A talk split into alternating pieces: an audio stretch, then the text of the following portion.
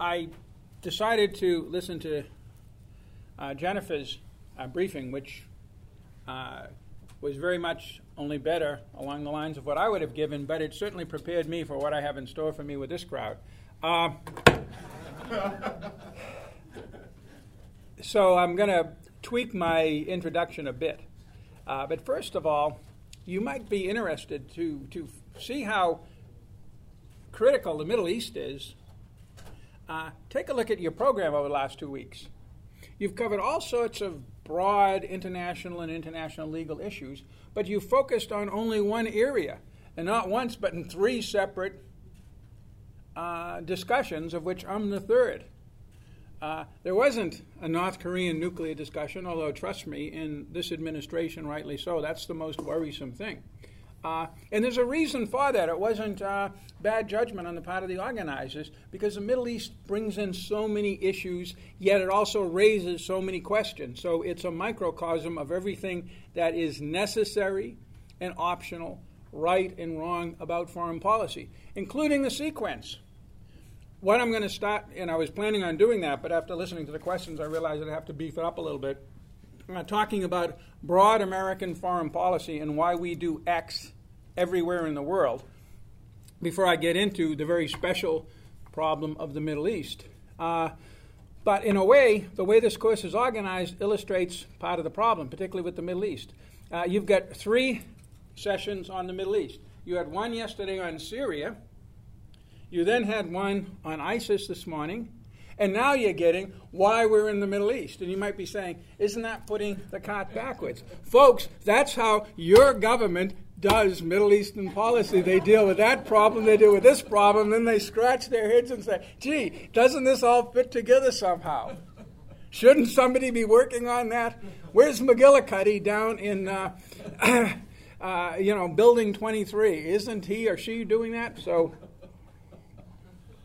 the answer is I'll try to do this, but I do have to take a bit of time to talk about broader American foreign policy. This will sound like uh, motherhood and apple pie a bit, or it'll sound uh, antagonistic to some, but it's very, very important because these are very serious things. People die based upon foreign policy decisions, Americans and other people.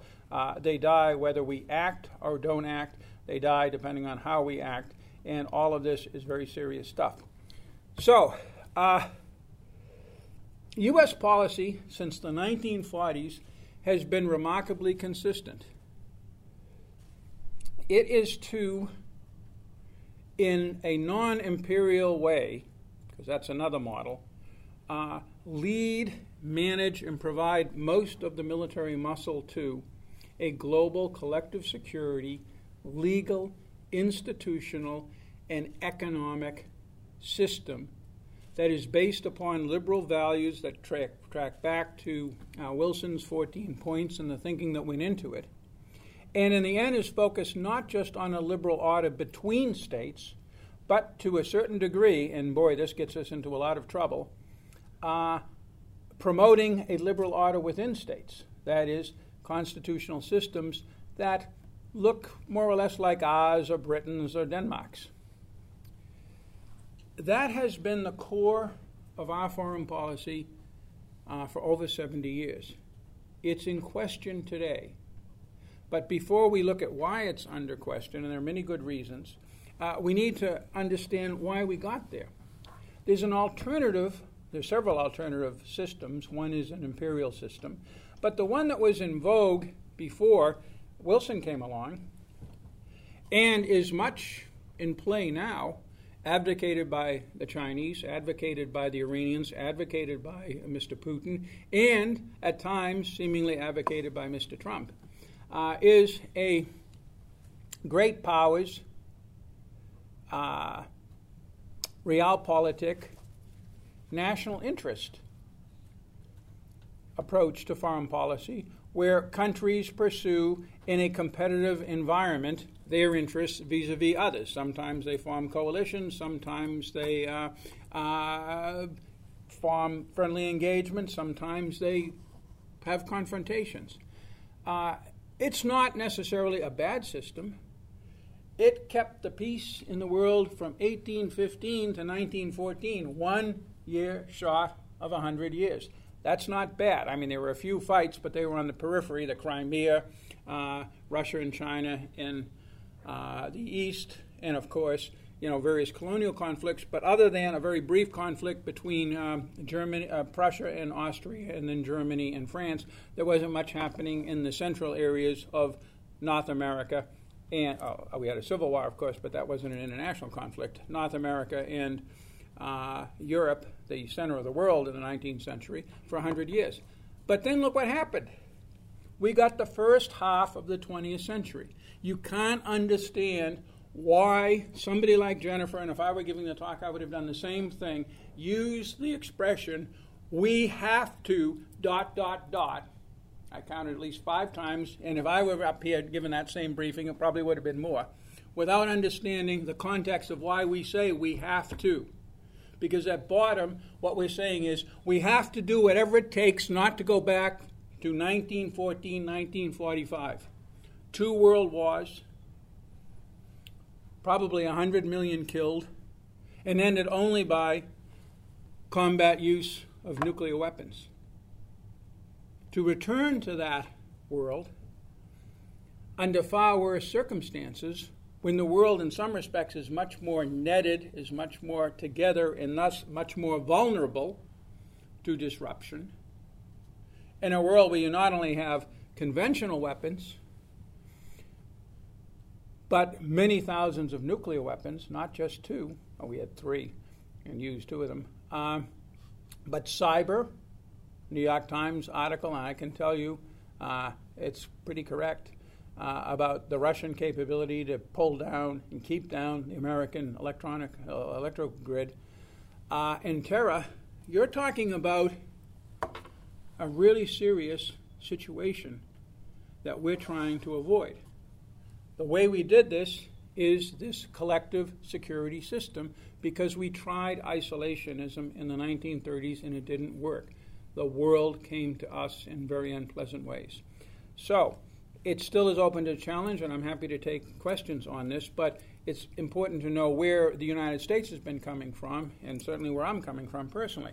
Now, the problem is this global order in America's role is, is under challenge. It was under challenge in the last hour here in this hall, and for good reason. First of all, a lot has gone wrong with this global order of late. We have the rise of near peer competitors. China and Russia, who have very different views of how the international order should be. We have had repeated failures of our own system, Afghanistan and Iraq, and two generations ago, or a generation and a half ago, Vietnam. Uh, we've had the rise of China, which now appears to be, at least in some respects, a threat to us. Yet this rise, while it was mainly done by the Chinese people themselves, was enabled, encouraged, and facilitated by American and international system foreign policy decisions. In a nutshell, to allow China to participate fully into the international global trade and financial system without adjusting its governmental system and to some degree its foreign policy goals to fit the liberal objectives of that system. Uh, you have the 2008 economic crisis, which was a crisis of advanced capitalism and certainly its banking system. You have underlying trends in demographics, trade, and economics that are placing in challenge the whole middle class core of modern liberal societies. You have global re- warming, which to some degree is a reaction to glo- is, is, a result of globalization because so many more billions of people literally are now enjoying middle class existences with automobiles and beef on the plate at night and the impacts that has on the environment. And you have the reactions to it. So you've got a lot of questions and the american people have doubts we saw this not only in the last election but we saw it in polls by reputable uh, foreign policy focused uh, polling centers, the Chicago Council on Global Affairs in particular, and the Pew Center. Uh, back as early as 2012, they were recording the lowest support in the American public for foreign policy leadership uh, that they had in their entire existence. In the case of the Chicago Council, it went back to the uh, late 1940s. It was quite dramatic. It's come up a bit, interestingly, in the last few years, partially because of ISIS, partially because it simply trends in the way foreign policy uh, is perceived by the American people, but it's still a major problem, and it limits what America can do and requires us to explain when we say we have to dot dot dot why we have to, why uh, the alternative is worse than what we're doing, and how we can keep the costs down of that. Uh, on the Trump administration in particular, we're somewhat caught between Trump's own outbursts and what appears to be a coherent foreign policy that is American system minus. Uh, the best example of the American system minus uh, was an op-ed in the Washington, no, in the Wall Street Journal, uh, written by uh, General McMaster and uh, the economic advisor Cohn about four weeks ago after the president's trip uh, to Europe and the Middle East. And it was America first, the president's motto, but not America alone. And it made the case for uh, several, several points. First of all, it said, which is functionally true, but a problem if you're supporting a global order based on values and morality, that there is no international system, there is no international uh, community, is the word they used, I think. And this is a bit aiming at the last administration, where Barack Obama would identify the international community as something that we had to make sacrifices or alleged sacrifices to to support, to advance, and such. Global warming being one example, the outreach to Cuba, and several others. Uh,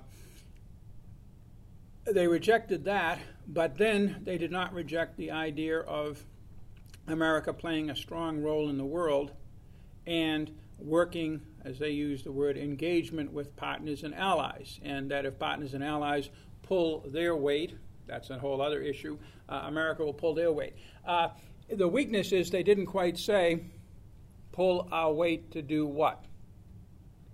And uh, some of that is for somebody like McMaster or Cohn uh, self evident. Essentially, they've grown up, as I have, in the whole uh, ideology, if you will. It's a secular religion of America playing this global role and the palpable benefits that the United States and much of the world have uh, achieved with that system, uh, which I'm happy to get into.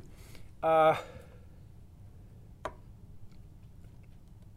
So, in conclusion, I think, in terms of where Trump is going, is absent a disaster, uh, you will see, apart from the fireworks, and the fireworks are pretty dramatic at times, uh, not uh, acknowledging the responsibility of the United States to defend our NATO allies under Article 5 was uh, quite dramatic.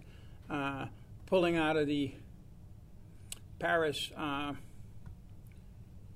climate treaty was quite dramatic, but it had some rationale behind it. I disagree very strongly with that rationale, but I understand it also had some political support behind it in among the voters who voted for Mr. Trump. Whereas uh, not acknowledging NATO's Article 5, it's hard to see the benefit of that. It's hard to see the ideology behind it. But the point is, two weeks later, the president walked out in front of the cameras and twice said that he loves Article 5. He's the best Article 5 supporter in the history of the world, or words almost to that effect. So he's basically reversed himself. We see a lot of that. Uh, this is sloppy foreign policy, but it is foreign policy, okay? And I'm used to a very low standard of cleanliness in foreign policy long before the Trump administration, so I'll take what I can get. Uh, uh, so, it, to continue, this is not an isolationist government, so much of what we do in the world we will continue doing. We will not draw as bright and shining a line to these Wilsonian global values as former administrations did, but that line will still be there. Uh, abstract principles are not going to be cited too often. Even uh, the morality of hundreds of thousands of people dying uh, will not be cited unless it's in the president's interest to do so. It was when he uh, fired the uh, uh, Tomahawk missiles at the Syrian base, but on other occasions it isn't. expensive commitments, like we saw in Iraq, uh, will be avoided. Now, I'm going to spend a couple of minutes on this because this is not only an issue that has come up repeatedly as you challenged my colleague unfairly with these questions in the last uh, hour. And by the way, I encourage you to do the same with me. That's what I'm up here for. I'm a pincushion for all of your uh, questions and all of your arguments because you people, many of you, have been in the region or have been around the world and you have your own experiences as well. And I want this to be an exchange because I've got a whole other hour to talk. Uh, and uh, the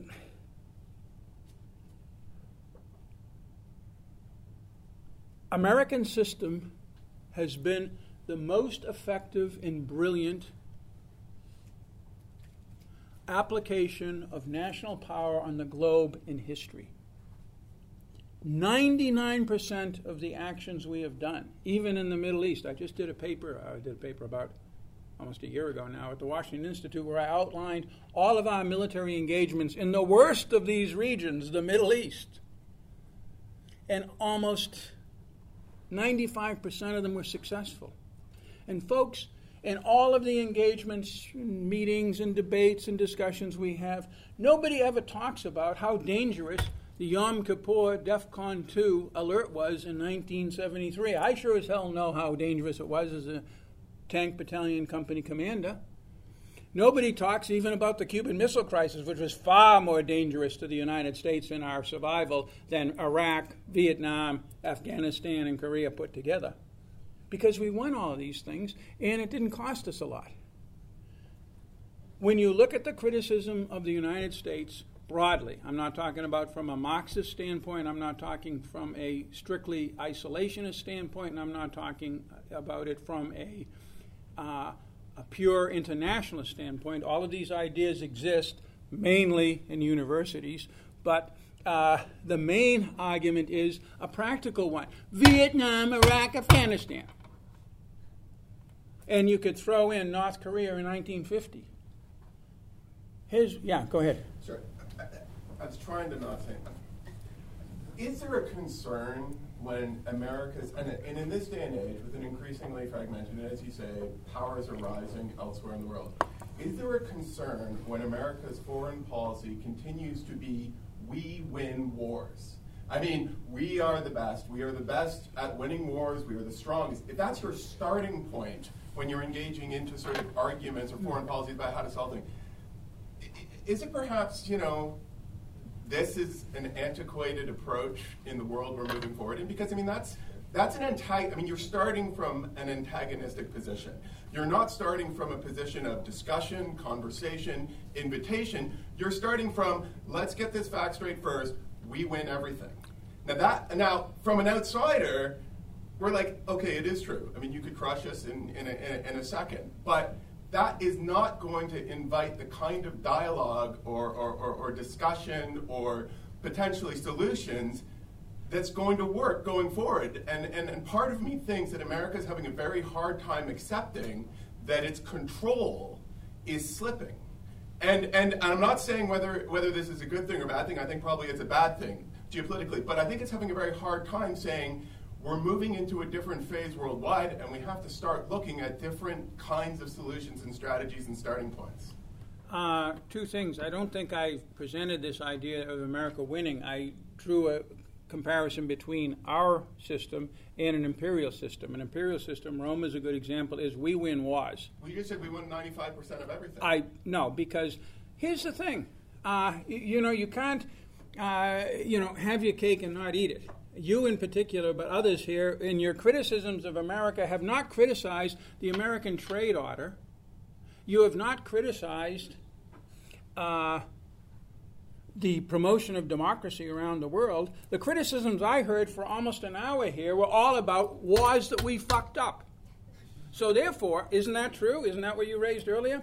And it certainly. No, I, I, I It certainly- think- I mean, my crit- the criticisms are deeper I don't think than I that. criticized the think war. Pardon? that. The criticisms are deeper than that. And uh, my question is this: is that first of all, when you talk about the American system, Yeah. it was wonderful, no question. It was also the result of the Cold War. And sometimes when I hear people talk about the American system, they remind me of socialists. It's like you, know, you talk to socialists, it's as if 1989 never happened. At the same time, the Cold War is over. So yes, it was a fabulous system, but it was a system that was created by a unique set of circumstances that perhaps have changed. And the second thing is, even if we want that system, if China and Russia don't want it, it ain't happening.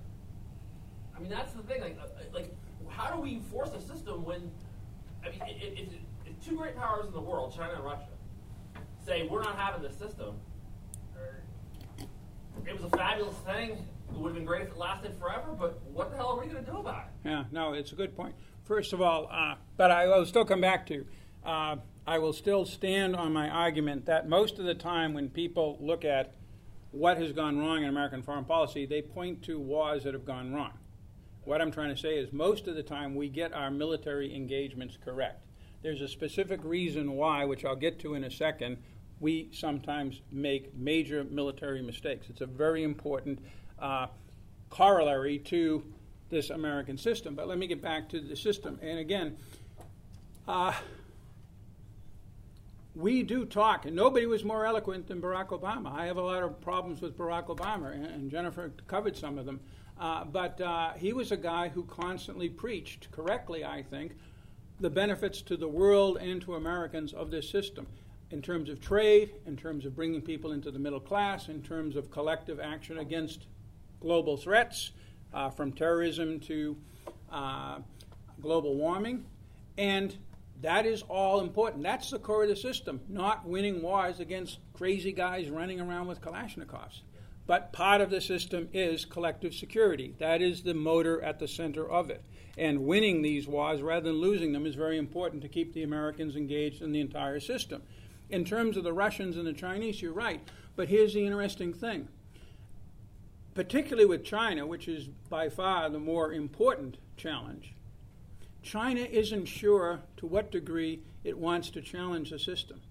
Much of its engagement in the world is within this system, be it at the UN, where it's in the Security Council, be it in the Paris Accords, be it in the International Trading System, in the WTO.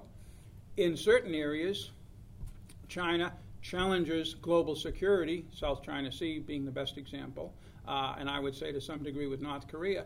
But in other areas, such as the Middle East, China is actually, all in all, to the extent it plays a role, it plays a positive role. China has been supportive of us. Uh, China has challenged Russia. Take a look at China's reaction to Crimea. Take a look at China's reaction to the Ukraine. And even Putin, both, he wants to set up a zone free of the international order. He doesn't want to overthrow the international order. So I think my answer is I don't have an answer. But it doesn't mean the global system is over. The final thing is this is not a product of the Cold War. It's a product of World War II that was then adapted for the Cold War because the threats were the same. Again, it was trying to keep us from falling back into the 1914, 1945 Yeah, I would- I would disagree with that. I think it was a product of the Cold War because the threat of communism papered over a lot of conflicts that sort of simmered. And once, once communism fell and that threat was gone, we're seeing these conflicts back. People sort of went back to the conflicts that they had before. And it, it, it's a great story to tell yourself as an American that we enforced a world order after World War II, but we helped it, but it was really a set of circumstances that the world benefited. Sure, but we started with World War II. We got into World War II because we were trying to enforce an international system by a trade embargo on Japan and a arms support uh, facilitation of Britain in its fight against Germany, leading Germany and Japan to independently conclude that they had to take America out. It was just too big, it was too strong, it was too dangerous. America had to be on the chopping block. Uh, but it wasn't because we were just sitting there. Maybe they would have come to that conclusion. But it was our active effort to try to preserve the international system that led to them striking at us, to try, in essence, to warn us off, if you will. Nobody was planning on an invasion of uh, the continental U.S., but they were trying to stop our role in the world. But international fascism was a threat in a way other than perhaps radical Islam. I mean, whatever you think of the Russians and the Chinese, they're not they're not an existential threat in the way that Nazi Germany or the old Soviet Union Oh, I agree with you. Ordinary 19th century great powers who have spheres of influence and you know do nasty things. No, no, I agree with you. I would say there, and uh, that's the point I made with the 19th century. Uh, the 19th century system was not as, from moral terms or even in cataclysmic realpolitik terms, as great a threat to global order and global peace as the Nazi fascist threat or the communist threat. But it was still a system that wound up bringing us fascism and communism and two world wars. So that means it's not necessarily something that we should sit back and let happen. Well, I don't know if you could say that was the system that gave us that. I mean, that's like saying that uh, the whole the U.S. system gave us uh, radical Islam and jihadism. And other things go on, and other, there are other things that are happening besides the international system. I don't think it's fair to blame the imperial system or the old system, to blame communism, fascism on, on the old system. Oh, I, I think it is. Okay. Anyway, let me continue because I have to get to the Middle East here. Uh, again, this can be challenged and has been challenged, including in the last 10 minutes. But uh, my job is not just to advocate, it's also to explain. Most of the people who do foreign policy in the United States, to one or another degree, more or less accept this schematic, this dynamic. The American people have gone along with this with only a couple of exceptions. These exceptions have been when we violate our own containment strategy. Because the collective security part of this has always been defensive, it has been to protect the perimeters of the system in those countries that sign up for it. It has not been what it was called once upon a time rollback. And that was a big debate in the 1940s and into the 1950s. Finally, President Eisenhower resolved it, uh, but it was very active in Republican circles uh, and led to one specific operation, our going into North Korea in the fall of 1950. 98% of all Americans killed in combat since World War II have been killed in only four of the some 50 or 60 different conflicts where Americans have been pulling triggers. The attempt to liberate North Korea in 1950, and then the second war in Korea uh, between the U.S. and the UN and China. As a result of that, that provoked that, Vietnam, Iraq, and Afghanistan. The billions we spend have only been spent in these conflicts. The rest of this has been done pretty much on the cheap, which is why the American economy, if not the benefits of all Americans, has ridden, risen so well uh, over the past 70 years. Uh, we have not spent ourselves into the ground. Even in these conflicts, the problem is once you get up to a trillion dollars, it gets into real money, it gets into real national debt, and it's highly questionable to the health of the economy. But again, in each of these cases, we violated the game plan, that's President Obama's word, and we tried to change states. We tried to do nation building. We tried to grab countries and reverse their internal order in the way they thought. We did it in North Korea. We thought the North Koreans had to pay for invading North, uh, uh, South Vietnam. We didn't think that about Saddam in 1991. We let him just go back to the border after uh, we pushed him out of Kuwait. That was the right decision. Korea was the wrong decision. How many? How often have you heard in all of your discussions about foreign affairs somebody say, "This American order that people like that Jeffrey talk about is all screwed up because look what happened." In 1990, 1991 with the Gulf War. You almost never hear that because the Gulf War was a success because we didn't make this mistake. Vietnam, we lost Vietnam in 1954. There's a strategic argument that could be made for holding on to the remnants of it, but that would have required exactly what we did from 1970 to 1973 with General Abrams in Vietnam, which was reducing by 90% our troop presence while being successful in holding on to those areas of Vietnam that had a population that was not friendly to the North Vietnamese. The idea of winning all of Vietnam, we couldn't do with a force 10 times that size. And in Afghanistan and Iraq, as you all well know, that was an effort to take over a country, recreate it. We can't do this. It doesn't work. We've only tried it a few times, and it has led to 99% of, I think, not the legitimate criticisms of uh, American foreign policy because they're far broader and they cover many other aspects of it, but the ones that have the most resonance in the uh, public's mind. So let's get to the Middle East, which, of course, is a place that sucks you in and dangles before you the option to try to change states and change things because it seems to be so messed up. Let's start with why we're in the Middle East. Uh, there are four key American interests, and no less of an authority than the guy who tried to pivot out of the Middle East, Barack Obama, summarized these. First is maintaining the flow of hydrocarbons to the global economy.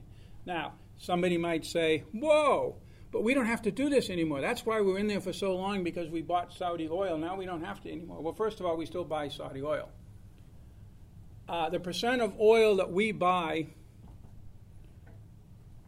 as a factor of our total oil consumption today, while it has dropped dramatically and will drop more, is roughly what it was when 19, in 1973 when the oil embargo brought our economy to its knees. It will drop more, but it will never drop entirely unless there are several circumstances under which it might by 2026, according to most international uh, economic analysis of that. But the point is, the price of that oil, as I mentioned earlier with Iraq, the price of that oil at the pump is based upon the global supply and demand. There is no other economic commodity that works as frictionless as oil for a number of reasons. If you cut off that oil because there is a war and various straits don't function anymore, or the countries in the region band together as they did in 73 and decide to screw with us, uh, our economy and the economy of our major trading partners, including uh, Japan, China, uh, and Western Europe will immediately be impacted in a very, very severe way. So that's an important consideration. Terror, you heard about earlier from Jennifer. Uh, terror does not stay inside the Middle East. In various ways, it comes and gets us. And while homegrown terror is very hard to stop because it's not a population you're dealing with, according to every poll I have seen, it's only a tiny percent of indigenous communities, even in places where they're not well integrated, like France, that actually are tempted to take up arms and kill people. It's very, very small. And it's very hard to get to, as anybody who's studied economics knows, that last two or three percent of any phenomenon. It's very, very hard. The more resources you put in, you make a lot of progress initially. So, therefore, trying to shape not just the bulk of a community in Birmingham or Manchester, but those outliers, those asocial people in many respects, so strange people, it's as difficult as trying to keep people from killing themselves. It's very, very hard to do that. But the more serious threat is the sort of threats we've seen from Paris two years ago to 9 11, where an organization in the Middle East has the time to plan a really big attack. Really big attacks have far more dramatic consequences. Obviously, 9 11 did than uh, somebody who drives a truck into a crowd. As tragic as that is for the individuals, uh, something like Paris, where several hundred people were killed and a lot more could have been killed if the authorities weren't lucky, particularly in the uh, soccer stadium, uh, that is something that has a huge impact on a state and a state's reaction to the outside. So terror is very important. Weapons of mass destruction. The Iranians still have plans to move forward under certain circumstances. The Syrians, it's not just chemical weapons. The Israelis bombed a uh, plutonium reactor that was almost ready to produce fissile material in 2007. Uh, Libya in the past has used them. Uh, Iraq has uh, used chemical weapons. Uh, Libya has had a nuclear program. Iraq has had nu- Iraq had every kind of program. Uh, Egypt for a while, and the recourse to nuclear and other weapons of mass destruction technology, particularly with rogue actors such as North Korea on the scene, uh, is quite frightening. Finally, it's a question of allies. Uh, the dean of uh, John Hopkins uh, SAIS, Vali Nasr, a guy who knows the Middle East pretty well, uh, was giving a talk on the same subject a few days ago, and he mentioned uh, the impact of America not standing up for its red line and for our allies in the Middle East on his interlocutors in East Asia, in Korea, Japan, and elsewhere. That is something that has characterized the entire history of the American system since World War II. The German decision to rearm in the 1950s was taken deliberately because we were willing to lose 35,000 Americans in Korea. The Germans figured if the Americans do that in Korea, they'll certainly do that for Middle Europa. And they were right. So, uh, allies and partners are not only important in and of themselves, they're important for the functioning of the system. So that's why we're in the Middle East. Now, uh, what are we going to do about the Middle East? Because the Middle East is the problem that never goes away broadly speaking, in dealing with this system, it's one of the reasons I advocate this American system. We get involved in a region and it gets kind of dicey for a while and then it kind of gets fixed and we either go away or our presence is limited and peaceful. Uh, obviously, Europe right after World War II, uh, East Asia from 1950 to 1973. At the end of it, we had basically won. China had flipped, and the efforts to undercut our allies and friends in the region have been stopped everywhere. Now, two years later, Vietnam went down, but by that time it had no geostrategic significance. East Asia was a success at very high cost. And we haven't had much going on there other than the South China Sea and North Korea since then. For a huge area, that's pretty important. Uh, Central America, very active in the 1980s as part of the Cold War. Uh, very difficult, very controversial. In the end, it's quieted down, and uh, the region has moved on. It's not a generator of uh, uh, instability for South America or for the world. Uh, the Balkans in the 1990s, the same thing. Uh, that exercised souls in the Clinton administration. We lost a between 100 and 150,000 people in the Bosnian conflict compared to Syria. That's actually a higher percent of the population killed in violence, inter uh, sectoral uh, violence. The Middle East never goes away. Since 1979, when radical forms of Islam, not only the Iranian Shia form, but also Sunni uh, forms, particularly uh, manifested in the assault on the Grand Mosque in Mecca, uh, made their appearance dramatically. The old system of nation states has melted down in most of the region. And that is the underlying phenomenon that we're dealing with because the way this system that we use works, the way we've applied it in East Asia, in the Balkans, in uh, Central America, involves very much international law in nation states and sovereignty, what we call, and it's a word that's only come out in the last. Uh, uh, the Westphalian Peace. I studied European history for years, and I thought I was the only one who knew about the Westphalian Peace. But in the last 15 years, it just rolls off everybody's tongues because it's the idea of traditional international law and uh, uh, sovereign states and sovereign decisions. The Middle East has a very hard time with this. Uh, the UNDP, which is the UN organization responsible for trying to develop uh, the world, uh, did a remarkable survey in 2002 of the Arab states, but it would also apply to Pakistan and Afghanistan. That basically found by almost every measure of modern education, health, empowerment of women, empowerment of minorities, the Middle East was falling further and further behind the rest of the world. I've seen follow up analyses that say that even sub Saharan Africa is making more progress from a lower base than the Middle East. This is the underlying uh, accelerants of the problems that became manifest in Syria and elsewhere in 2011. There are only three true nation states as we understand them in the Middle East. And I didn't take a survey. I hope none of you here are from one of the states I'm just going to read off as a non state. But basically, the three are Turkey, Israel, and Iran. And the rest are not only uh, artificially created states by various colonial powers before or after World War I, but they're manifest in various other creeds, from very local ones, Basra people, Mosavis and Mosul and such, and the overarching role of Islam in these countries and states. It's different, obviously, in Israel, which isn't predominantly uh, Muslim in terms of its population.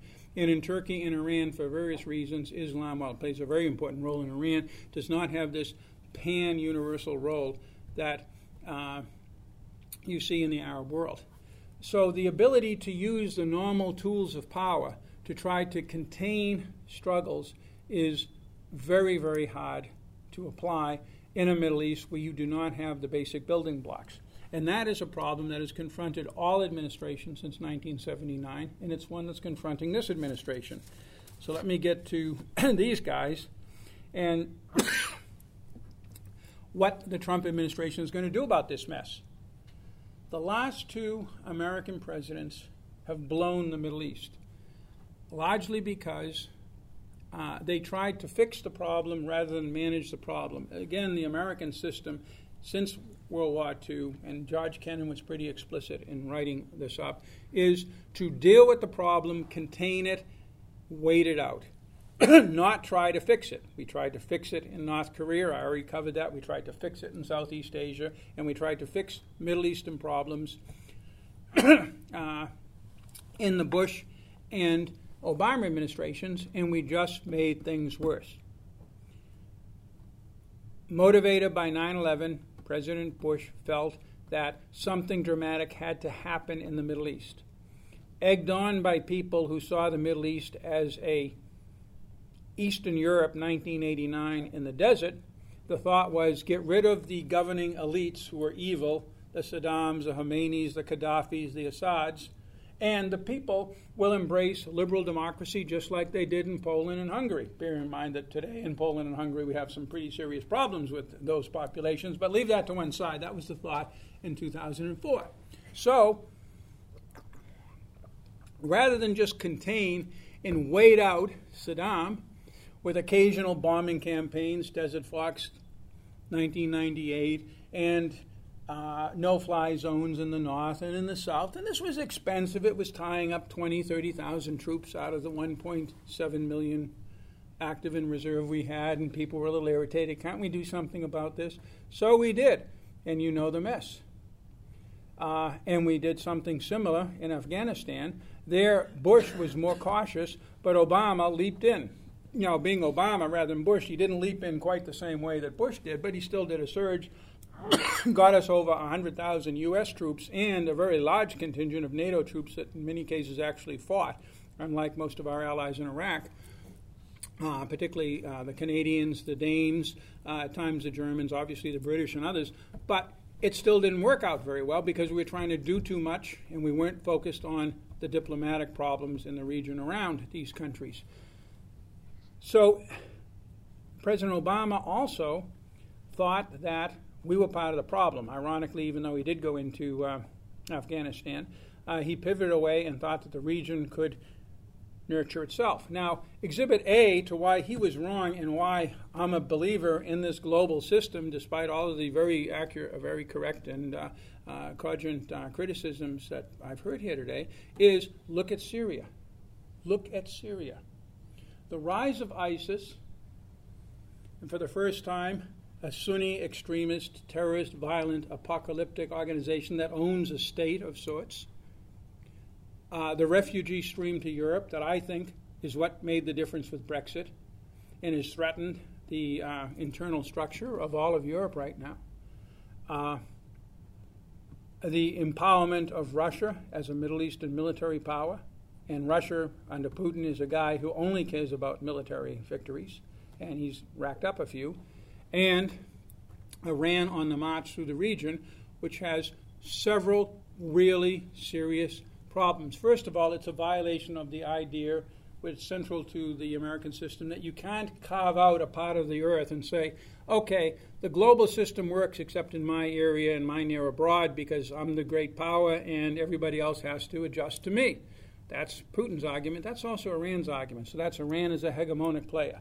Secondly, Iran is also, at least arguably, an ideological uh, player in the sense of empowering the Shia Muslims of the region and Islam in particular. And that's a very complicated subject, but suffice me to say that suffice to say that uh, Islam plays a certain role in what Iran is doing, particularly uh, with Shia communities. The third reason that Iran is, and as part of this, Iran undercuts the already weak nation state system. By, and Lebanon's the best example, but I saw this in Iraq for three years, uh, going in and taking over various groups and getting them to swear allegiance to, if not the Iranian state, to Khamenei, the uh, supreme leader of Iran and arguably one of the supreme leaders of uh, uh, Shia Islam, and to actually be used against the state structure of the country they're in. Again, there's Lebanon as an example, Syria to some degree an example, although there it's complicated because you have a uh, Iranian ally in Assad. But it's interesting that the Russians keep on trying to build up. I don't know, you're the expert. The conventional Assad true uh, government forces and structures, while the Iranians are out there trying to find Shia and trying to find revolutionaries and others who are off budget and reporting more to Iran than to the central government. They don't trust Assad for good reasons, but they also are not interested in building up the Syrian state. They're interested in an Iranian empire. That is a real threat and is perceived to be a threat to the people of the region. And it's a threat to us. It's a threat to Israel. It's a threat to all of these uh, interests that I enumerated a bit earlier. Uh, and the third uh, problem with Iran, and Jennifer went into this in a lot of detail. I'll just touch on it, but it's very important. Iran is the main accelerant of Sunni extremism in the Middle East today. Iran and its creation, the Assad regime, and the Assad regime, not the Assad regime that maybe we could live with. That was one of the questions of 1999, but the Assad regime of 2000 and 14, 2015, the barrel bombing Assad regime that is declaring total war on most of its own population. That is a creation of Iran. It didn't have to be that way. Iran is the main factor, then helped by Russia. So, what a mess. What's Trump and company going to do about this? Uh, first of all, the one thing we can be sure of is they will find a way to fight ISIL and Al Qaeda and other Islamic terrorists. And again, uh, Jennifer covered that very well. Uh, they may get it wrong because it's easy to get this wrong. Again, you heard a lot about that. Uh, but that certainly will be a top priority. And it sometimes will blind them to other issues, such as Assad and such as Iran. Although separately, uh, they want to contain Iran. And the president heard a hell of a lot about this in the last month and a half. That's all the Saudis talked about. They gave lip service to fighting ISIS and terror and all of that and promised to create a anti-terror college or some foolish thing, one of the many promises they make. And they'll do a little bit on the margins, but that's not where their heart is. Their heart is taking on Iran. Uh, that's what he heard from Bibi Netanyahu. It's what he heard from Erdogan, although Erdogan doesn't look at this, the Turkish uh, president, and as a Shia versus Sunni so much as, uh, and he used the term recently, Persian expansionism. So it's a somewhat different approach and somewhat more reasonable than the Saudi one, which is purely, not purely, but largely based on religion. Uh, the problem with that is, as we saw as soon as the president left the region, the Saudis, along with the Emiratis, managed to split the entire anti Iranian and anti ISIS coalition right down the middle by waging a war against not the Iranians, not Raqqa, but Qatar the center of our Air Force and forward headquarters of our military in the region. And the region we're in Qatar is because the Saudis threw us out of Saudi Arabia uh, over a decade ago. So, uh, and who lines up behind Qatar? Among others, Kuwait, Turkey, Iraq. Where are almost all of our forces in the Middle East if they're not in Qatar? Kuwait, Turkey, Iraq. Who created this monster of a foreign policy? The answer we did because we patted the Saudis on the head and said, We got you back, Baba. You're our regional champion. You go out there and do what you think is right because we Americans mess things up and we want to support you from afar. That's what we've learned around the world from Chiang Kai shek in the 1940s in China on forward. You empower your local champion because it's too hard for us to get involved, and your local champion creates total chaos. Then we lose, everybody in the region loses. So the Obama uh, Trump administration is now trying to fix Qatar, so it stopped its whole effort to even think about Iran, while, again, as Jennifer said, it's almost daily engaged in low level firefights with Iranian supported forces. I mean, this is, you, you, know, you just look at this, you would think after all, so many years, haven't we learned? Why are we doing this without having an overall policy? Because this administration doesn't have an overall policy. Uh, because the third element of it worked through and with allies. They borrowed that from uh, the Obama administration, but again, and here Obama went too far, but he did realize the Saudis in particular would take him down rabbit holes he didn't want America going down. And that's what we see right now. Okay, so how do we get out of this thing? Give me two or three minutes and then I'll open up for questions. One, uh, ISIS is the most dramatic and immediate problem along with Al Qaeda, and it's the one where we have the most support in the United States, in the international community, and to some degree even in the region, and we have to keep on going after ISIS. It is not going to go away. Secondly, we have to figure out what we're going to do with Iran. Iranian missiles again struck, I think it was the uh, Emiratis uh, naval vessel off the coast of Yemen. That's another uh, strategic part of the global waterways, just like the Gulf of Hormuz, that the Iranians are now active in. Uh, again, we have them in Syria.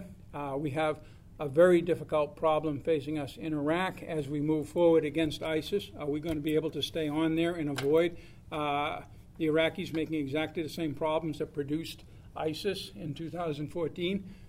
I don't know. But people are trying to figure this out, but they haven't come up to a policy yet.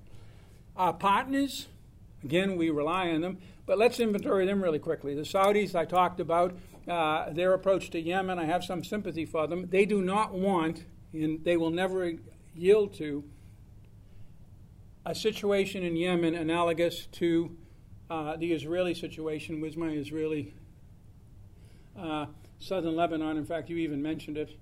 Uh, success is not having some rockets flying. And there are 150,000 Iranian rockets, or Russian rockets, passed on by the Iranians in southern Lebanon aimed at Israel.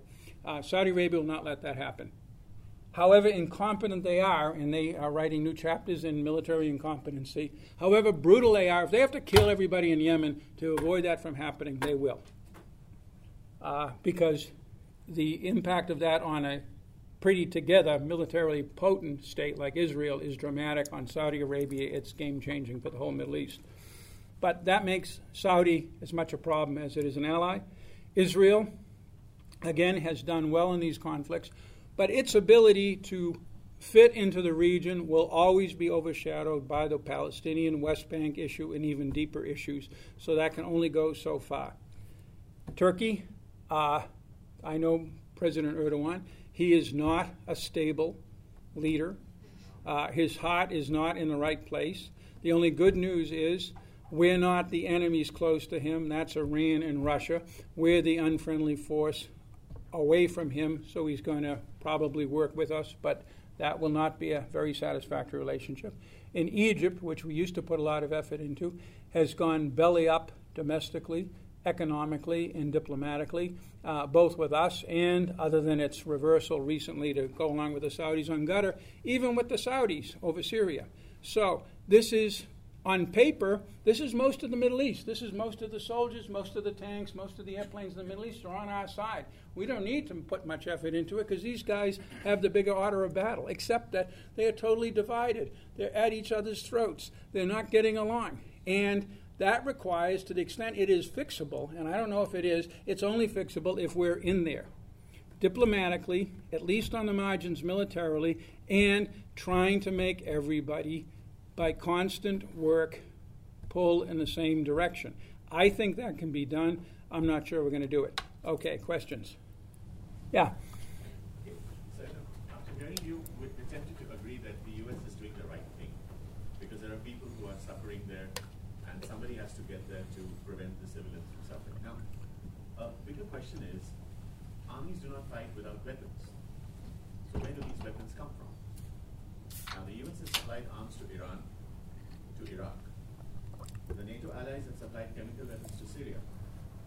Now, let's say that was a past administration and that's a mistake, and maybe we don't do those mistakes again. Libya was supplied by um, Britain $183 million worth of weapons six months before Libya was attacked.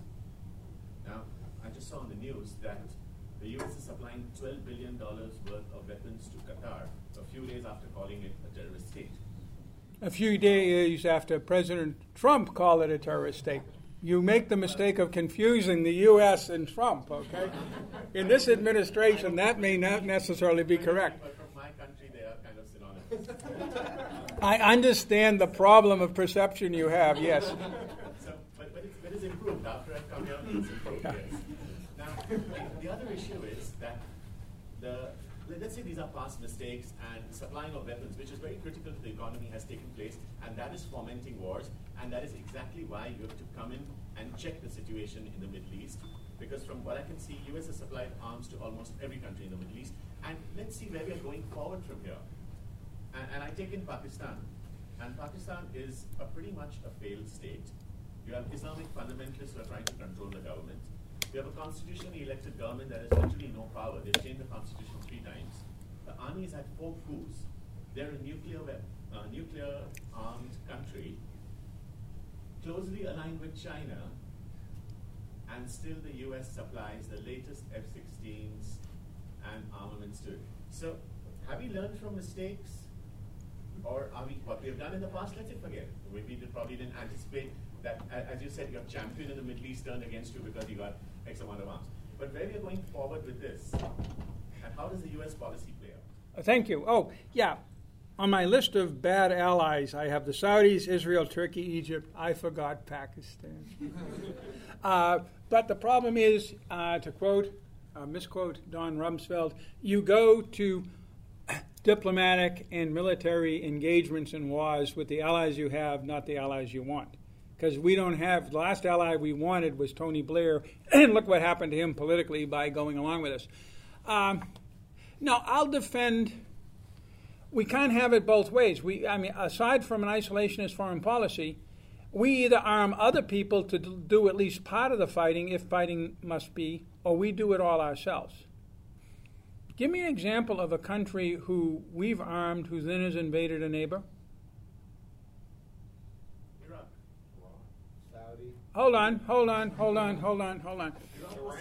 Hold on. Iran, uh, we gave no weapons to the uh, Islamic Republic of Iran. We gave weapons to an earlier government. Then that government went belly up, but we haven't armed Iran. Yeah, we effectively did, though. That's the risk you take when you start handing out arms. Yeah, okay.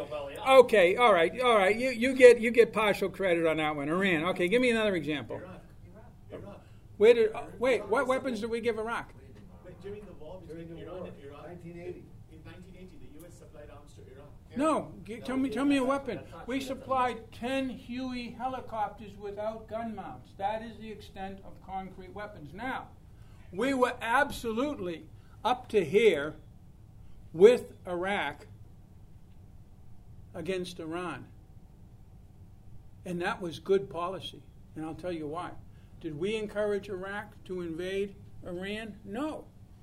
This is one of the great myths of the Middle East. I'm glad this was raised, so I get a chance to beat this one down. Okay, uh, because it's part of the you know ten greatest inconsistent, hypocritical.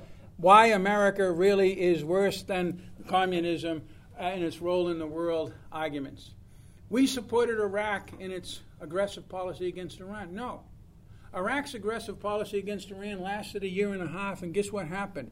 Just like in 1991, when we pushed the Iraqis out of Kuwait, the Iranians pushed the Iraqis out of Iran. Now we're in 1983. What happened then? The war ended? No, the war didn't end until 1988. The bulk of that war, and almost most of the people who were killed were killed in another invasion, an invasion of Iran into Iraq. That was a dangerous invasion. Who the hell ever thought that Saddam Hussein could take a country three times its size, motivated while it was weakened in terms of its institutions by the revolution? It had revolutionary fervor, and that's always a bad thing to go against, as several powers learned after World War I against uh, the communists in uh, Russia. And uh, if you look at the terrain on the uh, Iranian side, where the Iraqis went in, it's desert and mountains, more mountains than desert, and it was just bad terrain. However, Iraq then, Iran then turns around and pushes into Iraq with the intention, as far as we could all see, of seizing the south of Iran, of Iraq. That's strategic territory. That's now it's up to 170 billion barrels of oil reserves, roughly two thirds of Saudi Arabia's. That's Najaf and Karbala, the centers of the alternative Iranian of Shia uh, religious world. That's really serious stuff. That got our friends and allies in the region worried, and that got us worried too because we did not want to see an expansionist Iranian revolutionary movement for very good reasons. So we supported in various ways the Iranians, or the Iraqis rather, but we didn't give them any weapons. So I still say, give me an example. Yemen was the Saudis, okay, on the margins, but again, they feel that uh, that's like saying the Israeli invasion of Lebanon in 2006. They had American weapons, but they invaded because they were provoked, they were defending their own borders. Again, by and large, weapons, 99.9% of the weapons we have sold people around the world have not been used to invade other countries. Want me to start with the Russians and the Chinese? Invasion is very broad term. Yeah, I know. Leaving you, you know. Okay, all right, okay, okay. Look, we're gonna we're gonna have to take a draw on this question. Okay, uh, John. Yeah, regarding regarding oil, um, I mean it's pretty much consensus now. I mean OPEC wants to bring back the, the good old days of 100 barrel, 100 oil, and it's, it, it's not working. I mean OPEC is more or less dead. And the question is, doesn't that really change our calculus in the Middle East? Because the ability, it's not 1973 anymore. The ability of, of, of the Middle East to drive oil prices, thanks to our friends in Canada and North Dakota, it just doesn't exist like, like it once did. And so you say, like, well, say, you know, say we have a Persian Empire. Well, they can't control the price of it anymore. And even if they could, what the hell are they going to do? Drink it? They got to sell it or it's not any good. Yeah, I mean, it changes it both psychologically, and that's important, and on the margins in terms of raw. They don't have the raw power they once did. Uh, they don't have the raw power they once did, which was extraordinary, but they still have a fair amount of power, not to by holding back oil controlling prices for the moment, because of the North American ability not only to produce a lot of oil, but to produce a lot more oil very quickly if prices go up. And what happens when you curtail production or shipment? Prices go up. That's our greatest strategic asset Yeah. we have right now. The pro- you know, it is. The problem is, um, there are two threats that arise from hydrocarbon, hydrocarbons in the Middle East. One is something like 1973, which is only done once. Uh, the second one, which occurred in 1979, uh, with and then again in 1990, is when wars curtail the flow of oil from the Middle East. We're in somewhat better shape now, although we just got rid of half, we're getting rid of half of our oil reserves for some strange reason, which is going to hurt us, but we have more of an ability to react right now. But that's a passing phenomenon. The analysis of the International Energy Agency, and I've talked to the guy who runs it several times, Fatih Birol, to make sure he knows what he's saying, and he says he does, is that by the middle of the next decade, we will be more dependent on Middle Eastern oil than we are now because other sources are drying up. So we're back to the problem, not just of an embargo like 1973, which I agree they're less able to do, but of an embargo that is a result of war and conflict that countries are shut in. That, that was two questions.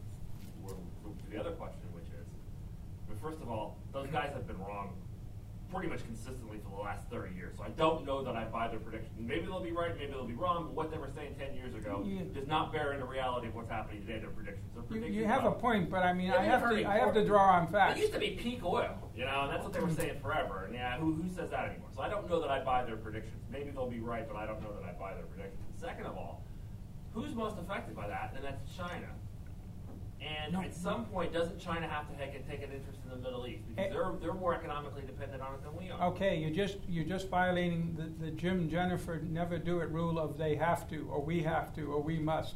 No, the Chinese don't have to, and to some degree, they're happy with us doing that, and Well, I heard that when I was in But China. there again, if they don't have to, then why do we have to? Uh, because we have the ability and we have, we are expected to do so. It's a bad answer. But that's that's an absurd answer. No, it isn't. I have a, a comment. One of the things that you, you mentioned before was that, um, I, I, it was a reference to the Kennan containment theory. And, and, and I think that's one of the problems, to me, that we have strategically in how we think of things. Because there was for a long time this idea that we would simply contain all the problems by having dictators, by having strong men um, run it. And so what did we do in most, most countries, but particularly in the Middle East? We, we told our, we told our dictator that they needed to provide an outlet. And so what did our dictators basically do? They provided the outlet to the, to the Islamic community, which is so that you had the Brotherhood in Egypt, you had, you had other places. And then, and then eventually they end up taking over the social services that the government doesn't provide.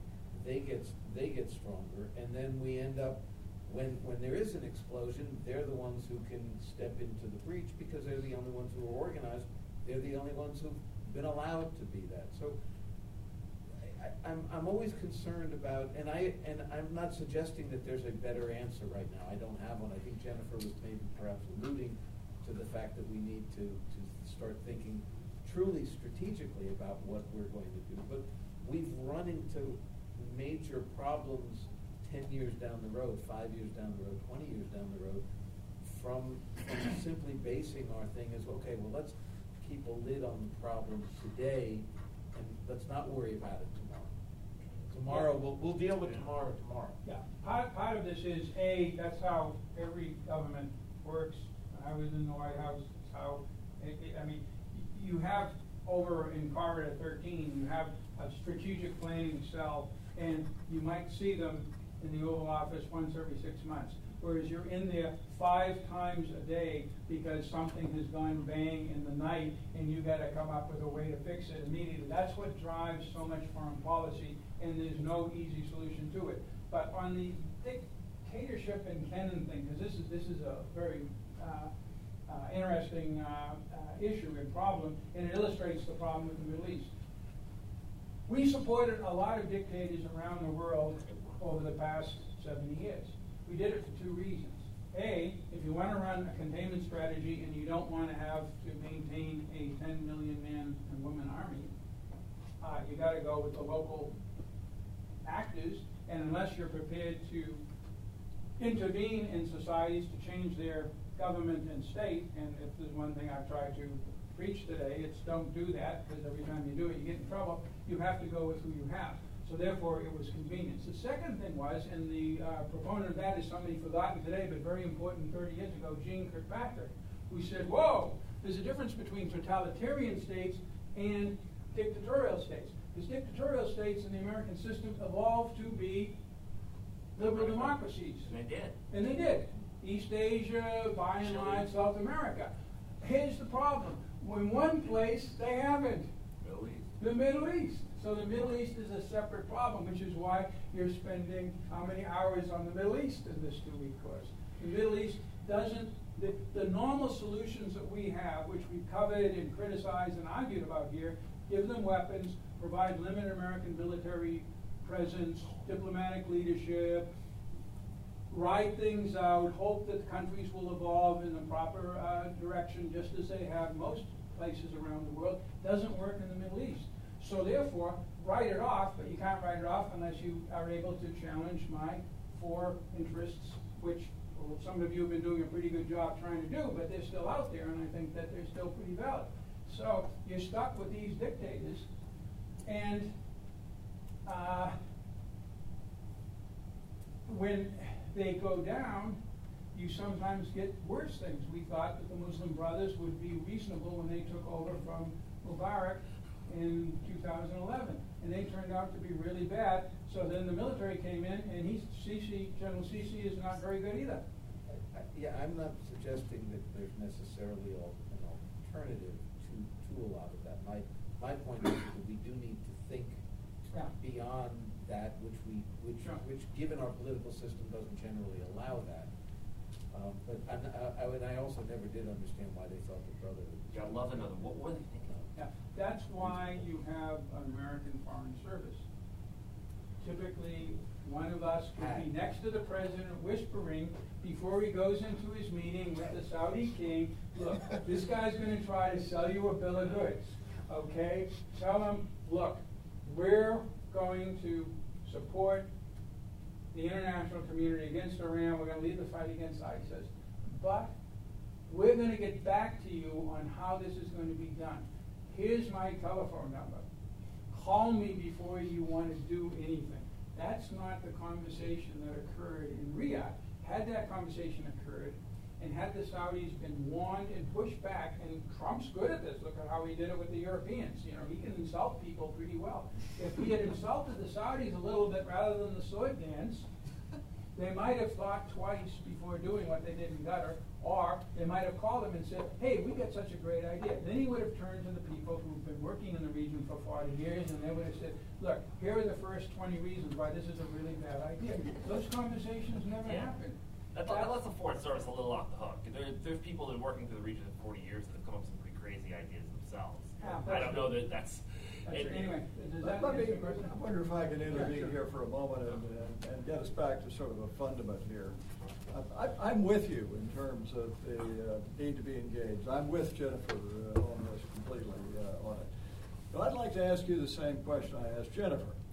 Uh, What is the overall political strategic uh, plan in Syria and in Iraq? And I'm assuming they're interrelated, but they're also somewhat separate. So what are they? And along the way, presumably things that are, that are basically controlling, uh, containing Iran and Iranian uh, bad activity. Yeah. Okay. Uh, you're asking what Jim Jeffrey's plan would be because I think Yes. I've answered what Donald Trump's plan is, Yes. which is uh, uh, call back next month. Yes. Okay. Jim Jeffrey's plan, which is very similar to Jennifer's plan, is first of all, do no harm. There is nothing in Iraq or Syria that requires the mass deployment for indefinite social engineering purposes of American troops. Period. Don't go there. What can you do if you don't go there, if you don't try to fix the thing by essentially enveloping it in American uniforms? First of all, we have allies all over Iraq and Syria. Secondly, we have goals that are pretty similar to theirs. The Kurdistan regional government in the north of Iraq, to some degree, the other Iraqi players, only a few of them are totally in the Iranian camp. The various allies we have in Syria, in the south and in the north, and the Turks have their own enclave in the north too with the Free Syrian Army, which day in, day out, depends on the day and the time of the day, are also our allies. We arm them sometimes and we don't. But I mean, this is all very confusing, but it tracks back to the Obama administration's very confusing policies.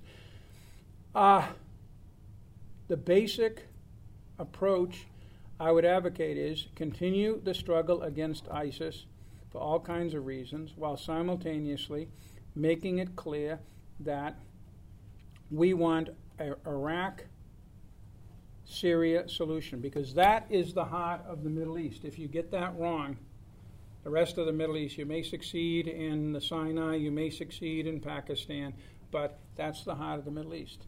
It, we will not tolerate an Iranian hegemony over that region from Tehran to Lebanon. Not only because we don't tolerate hegemonies generally, not only because we don't like the Iranian ideological pitch, but because that is a recipe for total war in the Middle East, and it is a recipe to take the 85% of the region that is Sunni and push them towards the one force that will stand up under any and all conditions to the Shia, which is ISIS and ISIS offshoots. So we just create far more terror and far more chaos. Uh, and we do that by basically doing what we did in Afghanistan for eight years. We essentially say, hey, we get to play the insurgents. We will arm these people, we will support them, we will back them diplomatically, we will make life difficult for you. At the same time, and we haven't talked much about this, we need a diplomatic strategy. We need to talk finally with the Pakistanis about Afghanistan. They're the number one problem. Why are they allowing that insurgency to go on the way it is?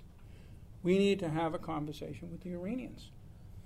That's hard because you can't do it with the guys we did the nuclear agreement with because they're the front guys to deal with us. You got to do it with Qasem Soleimani. We've tried this a couple of times. We tried it when I was Iraq in 2011, and the answer, I don't think it was the answer, but simultaneous, uh, Qasem Soleimani tried to blow up the Cafe Milano to kill Adel Jubeir, the Saudi ambassador to Washington. So that was the end of that. And Ryan Crocker and Dave Petraeus tried it in 2008, and it didn't get very far either. But we still have to try to explain to the Iranians that we're not going to try to overthrow their system. We're not going to try to dump the nuclear agreement, which the Iranians like. We're not going to uh, uh, go after them. And this would be hard for the Trump administration to enunciate and admit to, but if they want a uh, solution, they're going to have to do something like that.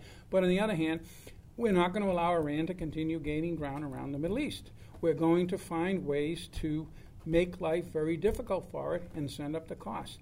This worked with the Soviet Union in Afghanistan. It won't work if you're trying to overthrow Iran. Iran, the bulk of the Iranian people, want to have good relations with the rest of the world. They do not care about the Syrians. They do not even care about Hezbollah in southern Lebanon. And they certainly don't care about Yemen. That's how I would approach this. Can I then sketch out an end game? We never sketched out an end game in the Balkans in the 1990s, and I worked on it. We didn't sketch out an end game in East Asia in the 1950s and 60s. You just kind of push off the worst and hope that the system kind of evolves in a generally positive direction. I guess that's the best I can say. Uh, Major. Sir, what's the, with the Iran nuclear deal, on the short term and long term, is that beneficial or, or do we kick the can down the road? Okay, I'll, I'll give a, I'll give an example of this, and I guess I have to finish up, don't I? Yes, we're on This will that. probably This the last last question. Okay, all right, all right. This is this this is a this is a lot of fun because uh, the American political system totally got this wrong.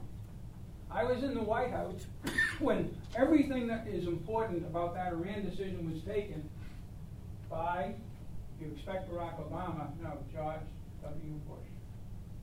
There were forces in the Bush administration, you can guess who, who wanted to confront Iran and essentially threaten war if the Iranians didn't stop. At this time, we knew about the second uh, Iranian nuclear site at Fordow. Uh, we didn't release it, the Obama administration released it three years later, but we knew about it. We knew that these guys were moving very close to a nuclear program and that that was what they wanted to do. And the argument was, we're going to have to use military force. There's no other way to deal with this. The argument came back from, among others, Rice and Gates, but in the end, that's with, who the president went with. No, we can't afford yet another war in the Middle East. We still have Afghanistan and Iraq. So we're going to have to go to the international community. because the only way to compel Iran, because it's going to take compulsion, that word compulsion, if we're not going to use military force, is by the international community imposing dramatic, drastic sanctions on Iranian oil. So we followed that strategy from 2008 all the way to 2015. The P5 plus 1 was not an Obama creation. It's a Bush administration creation. We began those negotiations. I mean, they were already going on with the Europeans, uh, and we began them and expanded them. Three of the four UN Security Council Chapter 7, thus force of law resolutions against Iran were done in the Bush administration. But here's the thing that the Republicans, I'm being partisan here, forgot in the debate about the JCPOA, the deal in 2015. Once you go down that road, that's a fork in the road.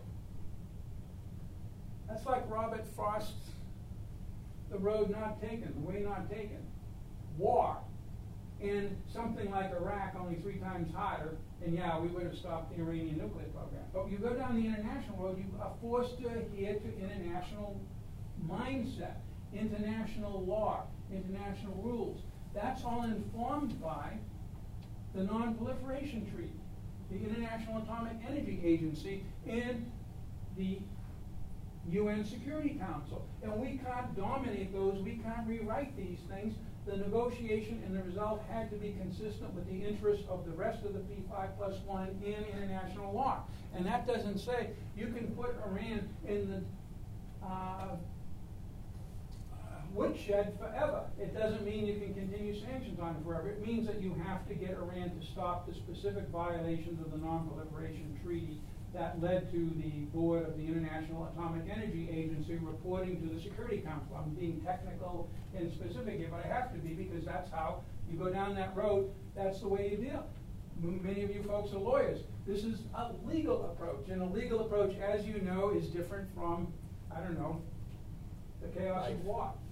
And thus, it had to be a legal solution, and it was a legal solution. All this does is move them back from their ability to get a nuclear weapon from a few weeks at their very closest to roughly a year, and increases the degree of inspection on the country, which means we're more likely during that year to know that they're doing it, giving us some time to react either diplomatically or militarily.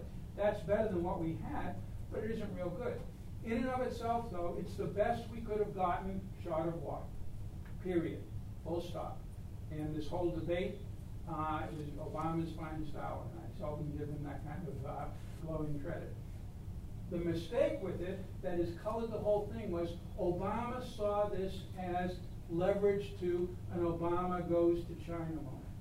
He truly believed that this would empower the cool kids and we could find an alternative solution to the Middle East with Iran as a partner.